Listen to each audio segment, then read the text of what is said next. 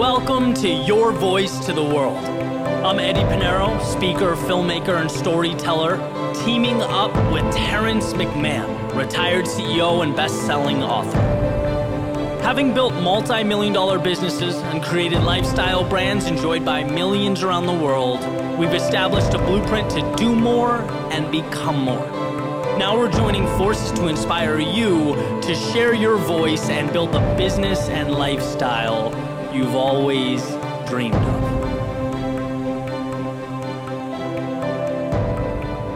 Welcome to the Your Voice to the World podcast. I'm Eddie Pinero, I'm Terrence McMahon. and we are here to help you share your voice. And build your business. And today, before we get into the amazing book we have, quick note um, to say thank you for season one and how much we appreciate you guys watching and uh, being a part of this community. We want to do something a little different. And so we are giving away a, a Shure SM7B microphone.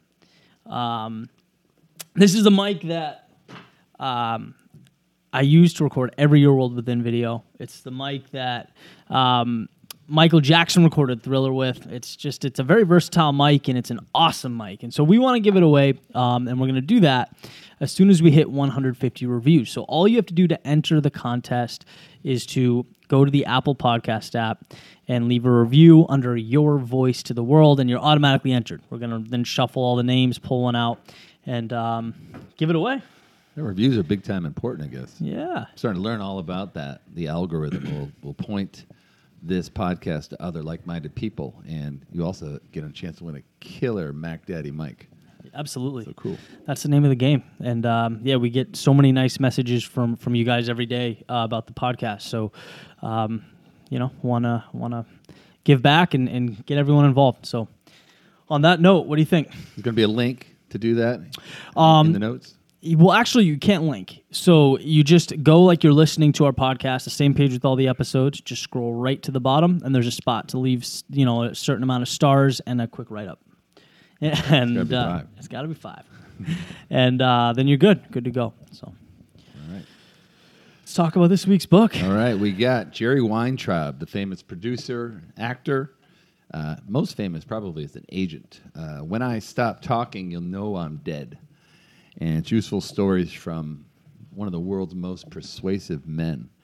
And this book is showing up as a self help book, but it's really a book of stories of how this guy uh, rose from the Bronx, uh, didn't have any money, didn't really know anything, and he ended up learning how to become super persuasive to create massive momentum for his brand and to build a huge empire. He's worth almost uh, a third of a billion dollars. He died uh, at 77 years old, I think a couple years ago. Awesome guy. Yeah. Um, he produced uh, The Karate Kid. He produced um, Oceans 12 and 13 Um, There's two 11's the only one I know, but I'm not. and 11. Yeah, Something. uh, How many are there? I think there's three. That's awesome. They're all good. The sequel, um, but there's, there's there's good takeaways. Uh, these are, you know, top takeaways that Eddie and I are trying to give you for a book that you would maybe wouldn't read otherwise. Uh, hopefully, it compels you to read it. This is a, this is a great book, super entertaining.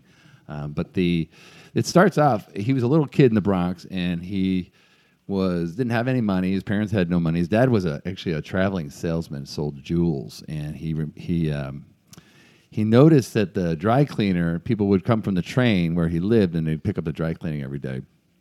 So he approached the dry cleaner and and and and, and, asked him if he he could deliver the clothing for him to the, to the people. So he ended up getting accounts and delivering clothing. And then he noticed also the same people tended to get uh, their laundry done. So he also uh, cut a deal with the laundry guy. And as the story goes, he started working, both, both of which only paid him on tips. So he created his own industry, became an entrepreneur. He was like 13 years old. And he, he has a first early tip that he says uh, he used to get the clothes together, but he'd deliver them in two different trips. So he'd get two tips. He says, never get paid once for doing something twice. Yeah. Um, and he, he kind of like, um, no, he created his business. He pitched, he pitched the uh, ideas to the business owners, and he had a business right out of the gate. And you know, years later, he became Jerry Weintraub. which Fam- is it's cool because he had the like that story is kind of the roots to like everything throughout the book is that it's just a different version of that. It's that blown up, that more expansive, like you know, way of looking at things. But that's what it's about. You know, during that story when he's like, I, I looked at the world differently. Like he started to see that he started to see life as opportunity, and like you can move and shake if you start looking at the pieces, the players, and the opportunities a certain way. And that's like that's everything. Super Yeah, relatable. he to turned yeah, he turned uh, nothing into something. Right. Like that's one of our one of our kind of fun little jokes. Of like, how do you make something out of nothing? Literally out of thin air. Yeah. Uh, in, the, in the early story, the second story I like is his dad was a traveling salesperson. He, he was overseas and he found this large uh, raw gem. Uh, I think it was a sapphire, 270 uh, gram sapphire um, that sits in the Smithsonian to this day. And um, normally you would cut that up and make a lot of little sapphires out of it and make a good payday. But his dad had the idea to package it as this um, this long. He put a brand on it. He called it the Star of Artaban. And he positioned it as the star that was carried by the fourth uh, wise man that never made it to the manger. They put a whole story into it, and then when it, every, whenever he went into a town, he instead of um, you know just showing up to sell jewelry, he would make a big publicity pitch for this star of Artaban, and he'd have a Brinks truck and armed guards, and he created a big production out of it because he was a showman, and he pack, packaged this thing, and it became this famous jewel, and of course. Every time he got there, there'd be pu- tons of press, and, and, and he would stimulate sales for the, the, the jewelry store that he visited. Yeah. So that kind of got him an idea that would later be used to package the great celebrities in show business. Yeah, that's. I, I would argue that's the theme throughout the book. I mean, or one of the main three. Um, and it's just, it's it's incredible to think about how that translates into what you're doing. You know, you take a a pair of shoes, they're not worth much. You put a Nike check on them, they're worth a lot, right? Right. Everything is packaging, branding, marketing, and so you know you can kind of look at like anything you're doing. Like I look at your world within. Um, you know the, the the brand that I created years ago it's nothing. Like everything starts as nothing. Everything starts worthless. Everything starts valueless, and it's your job to one visualize it, uh, you know, and then start making moves towards it to bring it to life. Right. Um, and you just see him do this tenaciously, like throughout the entire book. Um, it's it's an important thing. You can't you can't have a business without it. You can't share your voice without it because to have a business, you got to see an end goal. To share your voice, you have to believe what you're saying, and you have to believe that it's going to impact the lives of others, and then drive towards it. So, those theories, like that that way of looking at things, is is, is pivotal. Yeah, you don't always know what it's going to end up being either. Right. You know, remember we, on the last episode we were talking about you know what your world within is, and it was you know ultimately we said it's a feeling. So the bit the business and the brand and the product is actually a feeling to create a feeling.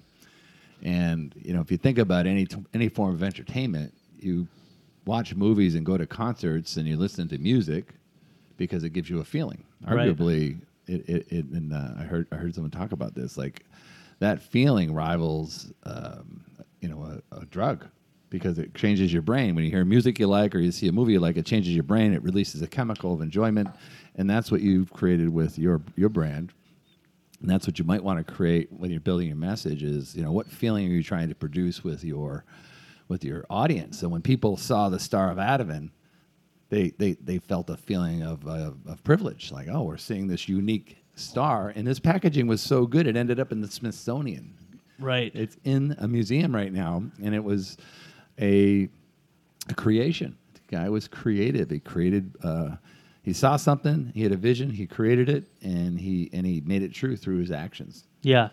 He understood that. Every step along the way, he understood that that that perception um, validates.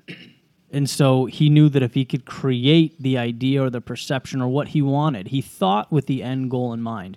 Um, you know, and we'll talk about different examples, but this is this is the end result. Um, so how do we make it look like this? And then life just kind of fills in the gaps. You know, like I'm sure I'm sure with your agency. You know, I, I've heard you talk to other agents. I've heard you coaching. Um, it starts with an idea, Right. right? I mean, you didn't have an agency at one point, um, but you, you you had the idea of one, and you knew there were certain ways of looking at things that would not only help you sustain but put you ahead of everyone else. Yeah, I mean, part of it is just being around people that would make that connection possible. a lot of people want to like create this huge business and they have no idea how to do that, so they start trying to knock over this giant domino, meaning this big business instead of trying to get strategic about how to create a large business. To create a large business, you need to model. It's the second pillar of M3 is modeling. What model works and who's doing it well? Yeah. Like who's got a model right now that has a large uh, you know, if we're doing, looking at lifestyle friendly, where our own model is, you know, we have a, a highly digital uh, lifestyle that we can do from anywhere in the world with valuable content and takeaways and ideas that you can turn into money. Just like Jerry turned the, uh, you know, uh, something that didn't exist with people that needed clothing delivered to them to a business. Right. And that's the same thing. So to, to do it, you know, back to the, you know, in the, one of the things I think I did well uh, as good as anybody's. I got around. I, I, I weaseled my way into social circles that gave me access to large, big ideas. Right. Um, and then I actually did it in the actual niche. Um, you know, starting with you know finding someone that taught me one skill set that that uh, you know just to close, knocking on doors. I, I, I met a guy and I helped him, and he helped me. He taught me how to knock on doors, and I met another guy that taught me how to recruit, and I met another guy that taught me how to market. Right. And these people always got me into a bigger, bigger game. It's almost like the, the bigger game at Vegas. You know, you go from room to room until you're in the big game. Yeah. It's the same thing in business. This guy did it. You know, he's delivering clothes. Um, and then he, you know, he had the Elvis story. I think it was his big breakthrough was Elvis, right? Yeah, yeah. So um, that story is essentially, I mean, he had the dream of taking Elvis, um, you know, on tour. Hold on a second, Steve. Do you know who Elvis is? Yeah. of course. How does, how does someone 26 years old know who Elvis is anymore? I don't know. I have. I mean, I actually. It's funny because I actually started listening to some oldies and I got back into Elvis. I've never really listened to his music like that, but I've actually started a new little playlist. He's on it. What's the one I like? Um, Falling in Love. Oh, That yeah. is that one. That's like a classic. That's like the one I've been on repeat. But yeah, I haven't. It's actually recent, but yeah, I haven't listened to much. Yeah, he he's um, Elvis became big right, I think right after the Beatles, because the Beatles were big. Then Elvis came in, and Elvis just took over because he was doing something different. Uh, I guess that was his algorithm. He wanted to be different. He was definitely not the same because he used to move his body like some TV shows when he let him on. He became big, big, big, and then so big that this is right around when movies were being produced. He became a big movie star. You know, he just basically sang in a movie and it would do number one. You know, so that was his path, right? And then, uh, and he was not. He was. He stopped singing, so he started acting in movies. And one day, Jerry woke up and had his vision. He said, "Jerry Weintraub presents Elvis Presley at the Madison Square Garden," and that was the beginning of a vision for him to bring Elvis back to big, big venues like giant stadiums. He was the first guy to do big, big stadiums, like he did the Madison Square Garden. But it started with an idea that he could do this for Elvis. And that was just an idea. Had no no reason. He knew didn't know Elvis, didn't know anything about Elvis, but he did his homework. He found out that the Colonel was Elvis's manager, Tom Parker, and Tom Parker ran Elvis's life. He was the Colonel. He used to walk around with a cane, played a lot of roulette, I guess. Um, called him every day, right?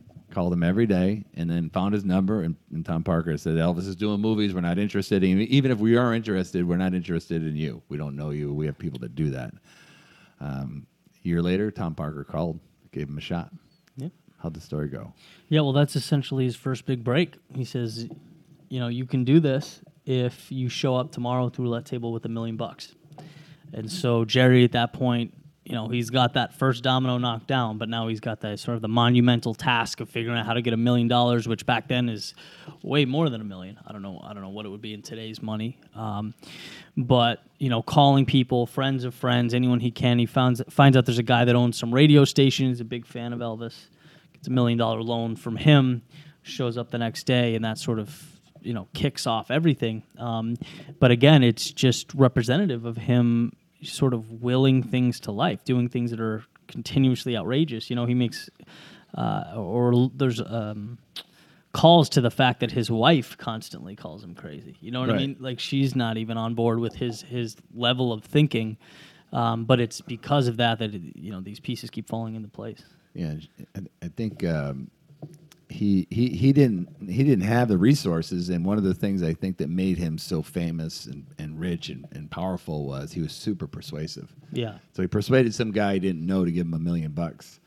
Elvis and, fan. and this was the biggest deal is there Tom Parker didn't do contracts. Everything was on a handshake. So he stroked over a check for a million bucks with no contract back then. Because they didn't they never did this type of concert before. They never had a venue where they would have a gate and sell t-shirts and all that. Right, right. What year did you say the uh, he did that deal for the million dollars in one day?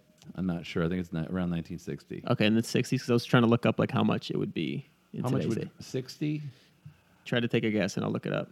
Well, it depends on what your rate of return is, but if you're uh, if you take four and put it into 72, that's how long it takes money to double. That's called the law of 72. So at four percent, money doubles every 12 years. So 60 is 40. What is it? 28 million. 60 years. 60 years. It would double about four times. So one to two, two to four, four to four to eight, eight to 16, maybe 20 million. It's bucks. saying you. Well, this is just pretty much inflation, but uh, in other words, one million dollars in 1960 is equivalent in purchasing power to about 8.6 million in 2020. Eight six. So doubled twice. Doubled one to two, two to four, four. Doubled three times. Just the prospect of getting that much money is insane. Well, in 24 hours, I know from someone that you don't know. you drop it off at a roulette table to Col- Colonel Tom Parker. Tur- Colonel Parker was the that the master of the handshake. So at the end of the concert, after they did the concert, um, he didn't know this, but there was a there was cash concessions, and Colonel Colonel Parker invited Jerry into a room, and he had two suitcases full of cash. And he poured the cash on the table, and Jerry didn't know what it was. It was more money he ever seen. And Colonel Parker put his cane in and just cut it down the middle, 50 50. Yeah. He got 50, and Colonel Parker and Elvis took 50. So he got more than Elvis. Elvis only got half of 50. Yeah, it's amazing to think about. Like you hear how many uh, artists got screwed by their record labels. Yeah. Like you know, we talk all the time now about like the you know the one to one. You remove the middlemen from uh, the process of creating and, and reaching your clients and consumers one to one. You just you get all the money as opposed to just signing a contract and hoping Universal or Sony gives you some. You know. That's an interesting dialogue here as we look from afar years later, but 60 years later. Elvis cuts a deal with this guy he doesn't know to get access to tens of thousands of people, right? Right. and ends up getting money out of it, a lot less per, as a percentage of the take, right? You got 25%. You got half of half. So Elvis gets 25%, Colonel Parker gets 25%. The guy they didn't know who doesn't sing got half. It's like an interesting concept. that, You know, I know a lot of people that have their businesses and they have a great idea and they have tons of talent, but they won't give away any of their business because they, they want it all Right.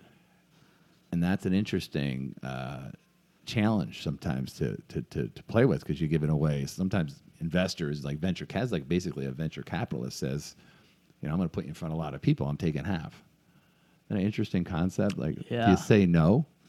Well, to you got to trust who you're giving it to.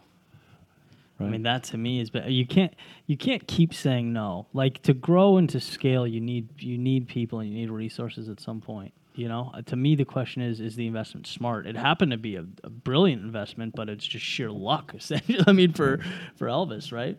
Yeah. Well, he had the skill. I mean, that, that might be a different example, but if you look at like, Well, sheer luck in terms of who who he surrounded himself with. right, Like they didn't know Jerry Weintraub was going to be an awesome dude.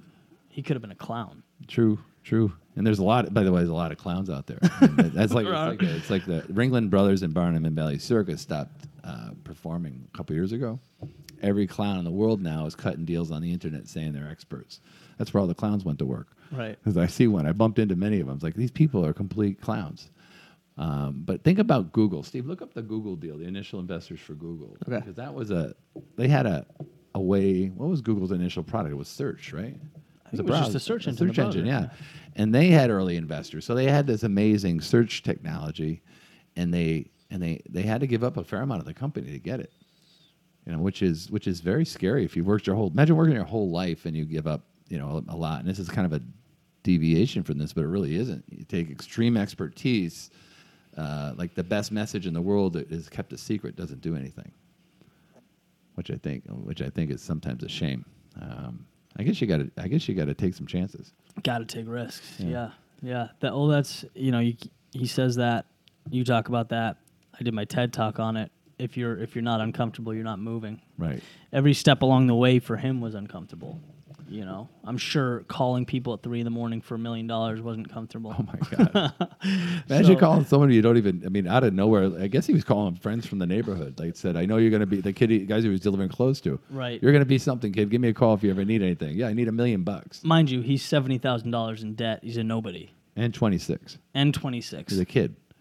Um, wow, that's gargantuan. But he he creates this momentum, which is, you know, the keys to this whole thing. Is he he dreamed big. He did the research. You know, he had this big dream. And he did the research, found out where the Colonel was. He was persistent, and then he was persuasive. He's almost all, like all of our podcasts up to here. Like he he he was relentless in his pursuit. He was uh, you know you take all these things he could persuade. He used cognitive biases. He told incredible stories. He was just I know. you know he he had a, a toolbox full of tools. He kind of put it all together, probably through the School of Hard Knocks. You know, because I'm sure he didn't have the training that I think is available. I mean, the things you can learn online. If you just start at podcast number one and get to hear, you're getting top ideas from great books. You, you're you're way ahead of the game if you if you implement. Yeah. Um, because this is, you know, we talked about the Matthew principle in the last book, right? Mm-hmm. To those who have more, now two books ago, Jordan Peterson. To those who have more will be given. To those who have nothing, all will be taken. So here's Jerry Weintraub makes this big splash, becomes a millionaire overnight with Elvis. Two weeks later, he was a millionaire after he cut the deal because he got all the ticket sales, uh, sold out all the arenas. Isn't there a time when he gets a call from Sinatra? How does that work? Well, he, he creates this massive momentum. He's Elvis. He's probably the biggest name in the producing business right now. He's got Elvis as a client. He put Elvis in these big stadiums. Then he gets a call from Sinatra, the, probably the next biggest name in business, right? And now he's managing Sinatra. So he's managing Frank Sinatra. He's putting Sinatra now in these venues, and Ve- and I think he ends up in Vegas um, over the years. So he's hit it. He's he's become that that player. you Yeah. know, he's an A player. Um, you know, like Grover, right? A book last last book we did was on Relentless. He got Michael Jordan, which got him Kobe Bryant, Dwyane Wade, and he now he trains everybody. He just created that momentum with that one from one big idea, from nothing became something, and from something he became the best. Right. Credibility is an interesting thing like that, isn't it? It's like if you have a particular client, it validates you. Like, it, like that's why you need, uh, you know, you, you're always one creation away from a totally different life, one client away from a totally different life, one idea away from a totally different life. Because if you land something that is a step two, three, or ten above where you're at, all of a sudden that becomes your baseline. Like that's your foundation, right? And then so everyone that sees you associates you with that, and that's how you step up. And that's you know throughout the book how he steps up. It's a ladder. Um, you know, every time he does something that's a little bit out of the ordinary, it catches people's eyes, and he becomes the guy that can do anything. He becomes the guy that can make the magic happen, and who doesn't want to be around that? You know, I have a takeaway here from the book that's funny. It says, I have a theory if you act like you're in charge, nobody will stop you. Kind of what you're saying. It's just kind of a funny thought that you just act like you're in charge. It just reminds me of like when you walk into a building, if you act like you live there, they just don't even stop you. right?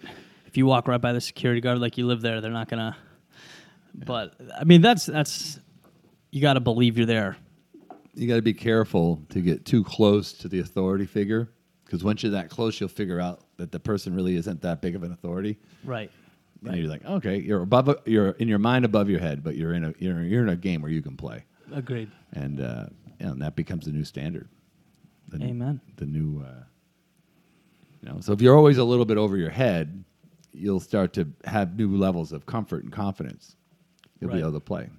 Yeah, you kind of get used to you get used to or acclimated to the feeling of discomfort being out of your feeling out of place because believe it or not, that's something that you can get accustomed to, Right. and you can start to see that it's um, you know, it's not just oh my god, this sucks. I got to go back and, and and sort of mitigate this feeling, but it's oh no, this feeling is going to get me uh, metaphorical Sinatra. That's why I'm doing it. You know, and Right. then John Denver's of the world, whatever. Um, it, it accumulates exponentially. Yeah, you end up with uh, Compounds is probably the best word. Yeah, I mean, you if you build on it. It's a new domino. It's a new the new the new the new floor to the uh, to the new new house is your current level of accomplishment. Right. And be cool with making mistakes because some of them, I'm sure he doesn't talk too much about them. It's not as interesting, but the the ones where he doesn't do well. Yeah. I mean, I'm sure he bombed a million times. You don't have to be right that many times if you're true. if, if you're right big. Right. Uh, aim big. You know. You know, when you miss, try to miss small and, and get home big. That was Warren Buffett and Charlie Munger. Optionality. You know, high high upside, lower no downside. A lot of guys hit 30 home runs and bat 240. Yeah, oh, yeah. you know. But I, I love I love how he um he like continuously puts the pie in the sky. He sets the expectation so big. He agrees to things. Um, you know, uh, Elvis being upset or um, Sinatra being upset, he agrees to a solution. And then has the confidence to fill in the gaps. I, I just think that's so cool. Yeah. Because he spends the entire like ninety percent of the book trying to figure out how to execute on the things he's promised. Right. And um, a lot of people don't think like that. I think that separates, you know, uh, different outcomes, different lifestyles. It's like you got to believe it and then work towards that belief. Yeah, some people, uh, if you if you want a, like a big goal, your dream, you should nearly be embarrassed to show it to somebody. I if like you want that. it to be I the like correct that. dream, you should almost not want to see it. Uh, you know, you, but you got to at some point you got to release it. Like this is who I'm going to become. This is my message. This huge, huge promise. Right. You know, with with with a with an underlying commitment to make it happen. You know, that persistence. I love it. Yeah, if your um, your goals are your, your, any goal, like you know, he put. I think he did one with uh, when Sinatra was going to quit singing. He put him in. Uh, he didn't know it was his friend too. The boy Sinatra's cocktailing it in the in the, in the Las Vegas casino uh, hotel room, and he's thinking about quitting singing. He doesn't want to sing uh, all these songs every night. And Jerry comes up with his you know big idea that he's the heavyweight. You're the best ever. You know, you're the heavyweight champion of, of singing, and we're going to put you into Madison Square Garden. You're going to come out of a ring. Howard Cosell is going to introduce you. We're going to go live all over the world. Made it up on the spot. Like, and Sinatra started responding. You know, Yeah, yeah. Um, it was a it was a positive thing. I mean, he was just getting bored with what he was doing. Right. And so, you know, Jerry's thought process was, all right, how do we get him excited? How do we get him back in this? Because one part of the thing too, and we haven't really talked about this much, is like he's almost like babysitting the whole book. He's catering to egos and very emotional prima donnas. And um, so anyway, he he you know he's very good at feeling the situation, understanding what the the person he's talking to wants and what will excite them. He promises something, um, gets Sinatra excited, and now he's like, oh boy, right now I got to go make this happen. yeah, And uh, and he does, he does. yeah, because you get bored with stuff. That's I think that's the time when you. you I know I did. I you do something long enough, good enough, well enough, and you're making enough money where life's easy enough that you start becoming bored. Right. And that's I think that's the moment before you go off the rails and get connected to the wrong things, which a lot of people do. Certainly, I did. You recreate yourself, you reinvent yourself, or you create a new interesting project. Yeah. That's uh, tough for artists playing the same set list every night. Oh my God, I can't imagine. But, Right. I mean, we just saw who did we see in concert? I just saw the.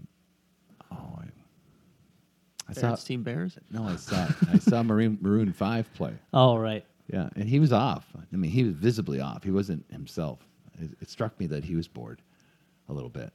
Uh, Adam Mm. Trying to entertain himself, maybe. He just didn't look like he was into it. Yeah, he looked a little lethargic.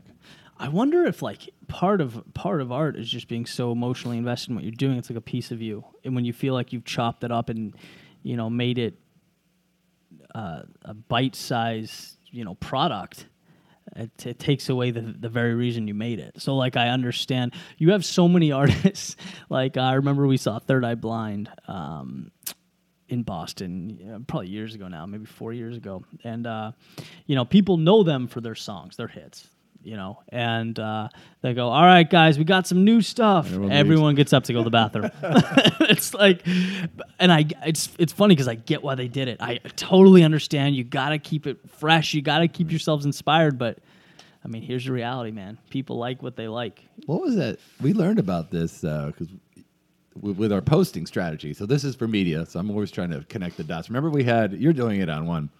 You're putting new material in between two known materials, right? Right, right. What's that called? It's some kind of bias, right? Familiarity bias, maybe. It's in the power of habit. I'm not sure the name Yeah, of the you bias. book. You put. You know, if you have a good book, and you have another good book in the middle. If you want someone to see a new book, you drop your you drop your idea in the middle.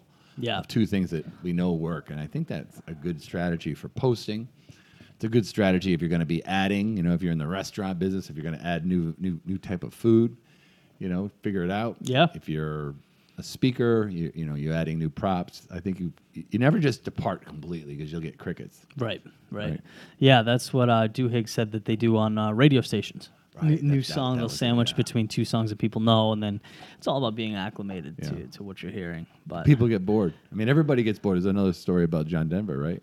yeah, He was pissed. He's like getting bored. He's starting to make up problems. create. Oh my God, this is the best story in the world. This is- you want me to- Yeah.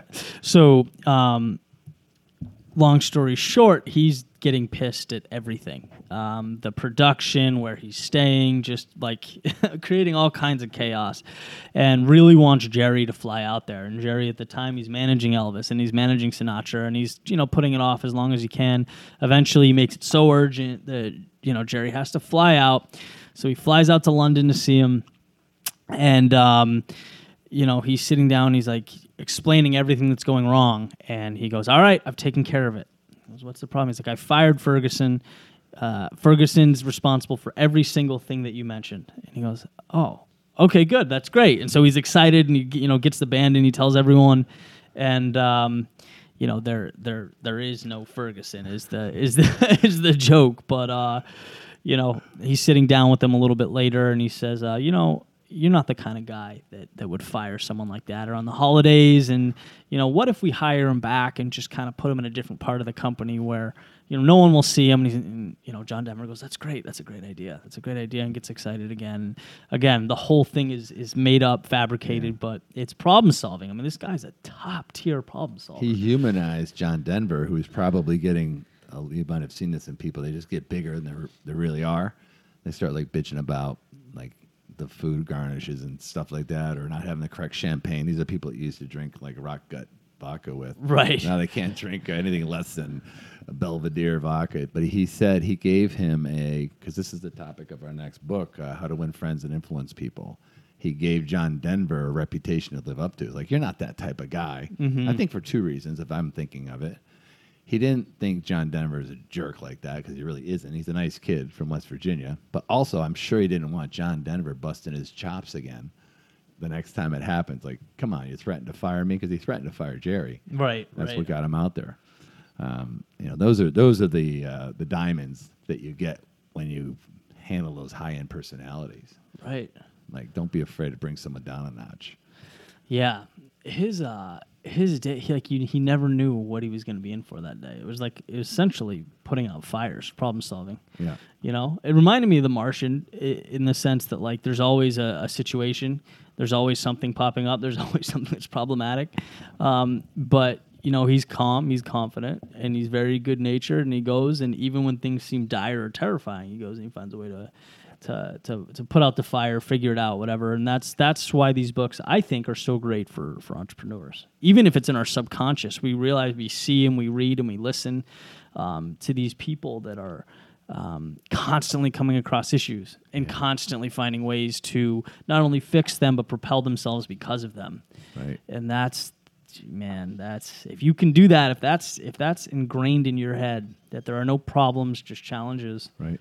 That was in Grover's book too, right? Yeah, So yeah, the cleaner, t- the cleaner just takes care of it. Like a problem's kind of like an opportunity, uh, you know, not a challenge. right. They, they look at it differently. Um, you know, you're going to get if you're out there and you're putting yourself out there, and if you're above your head, you're going to have like near near business death experiences, if not near death experiences.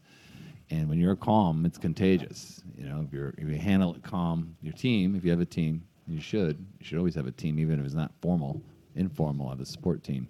We'll see how you react to trauma, drama, sickness, and handle it calm. Yeah, Crazy is contagious too.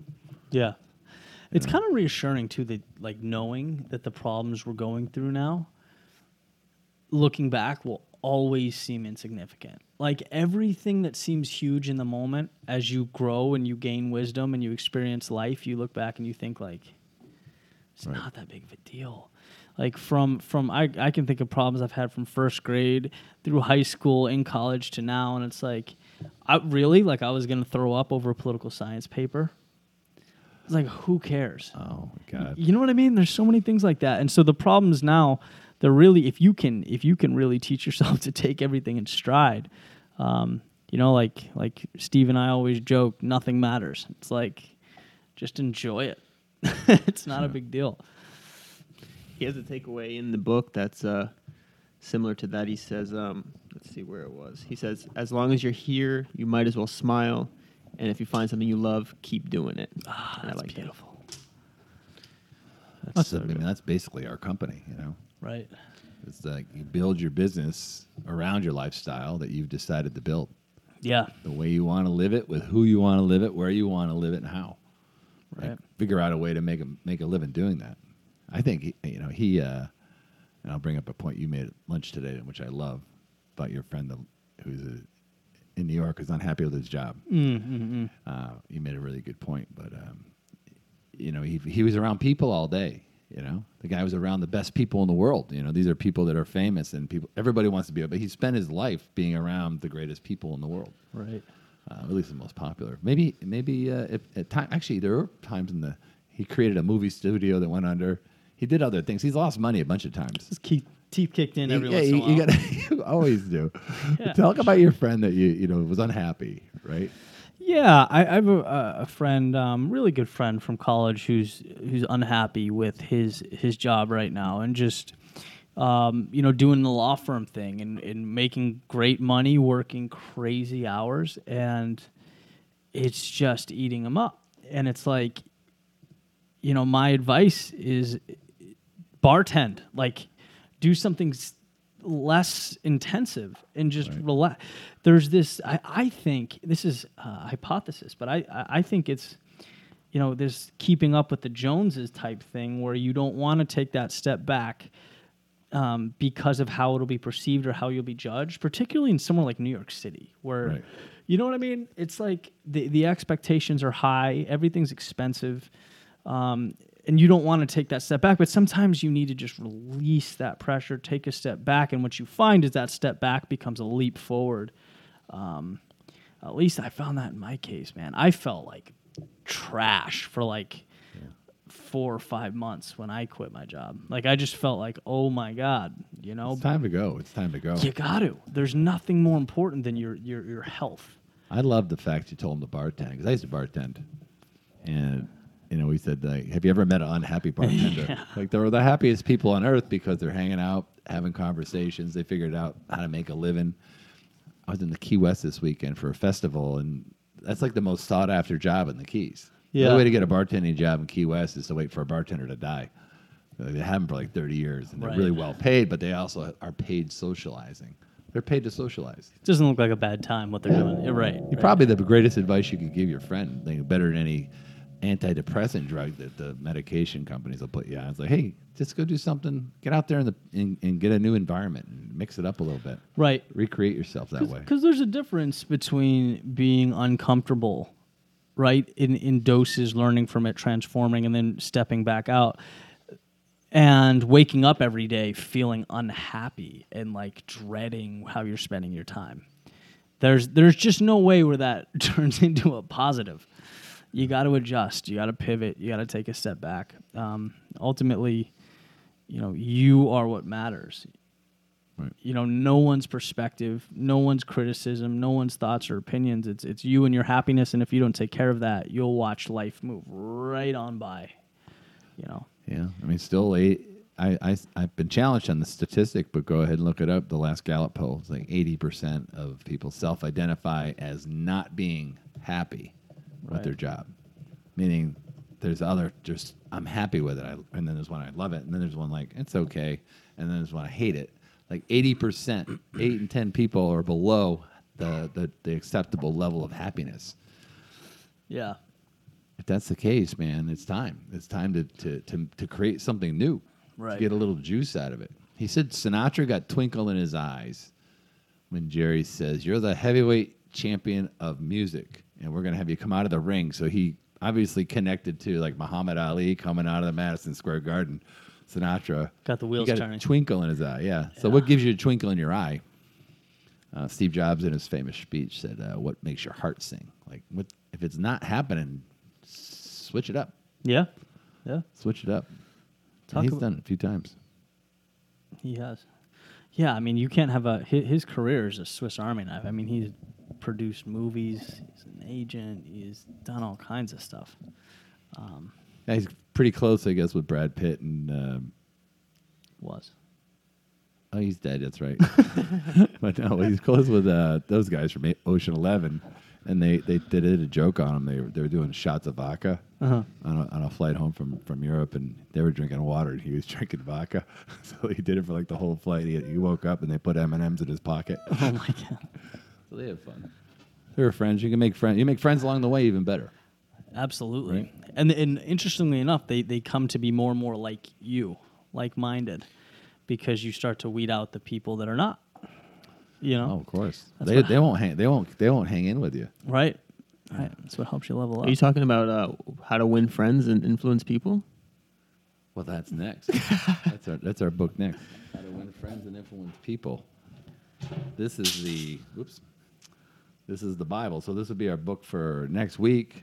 The only book you'll need to lead you to success by Dale Carnegie. Uh, it's probably one of the most talked about books. Staple Um, self help. Yeah, and there's just absolute diamonds in that book on how to, you know, be persuasive, how to live your life, how to be remembered, so many different things.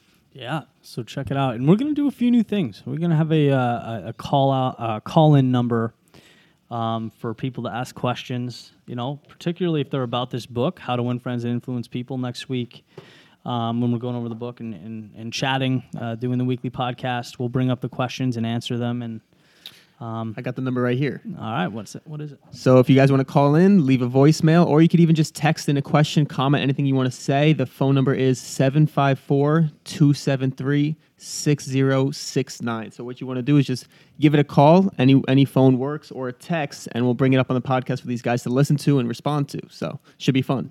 Awesome. We can't wait. So, anything else? I think I think we Yeah, I mean, I encourage you to call. You're going to get some free consulting. Anything to do with you know sharing your message, what business models you may have in mind for how do you distribute your message, and how to monetize your message through media. So, message, model, media, the three-legged stool. Um, you know, three ways to take your game to a whole nother level. So, call in with the questions. all right. See you next week, guys. All right.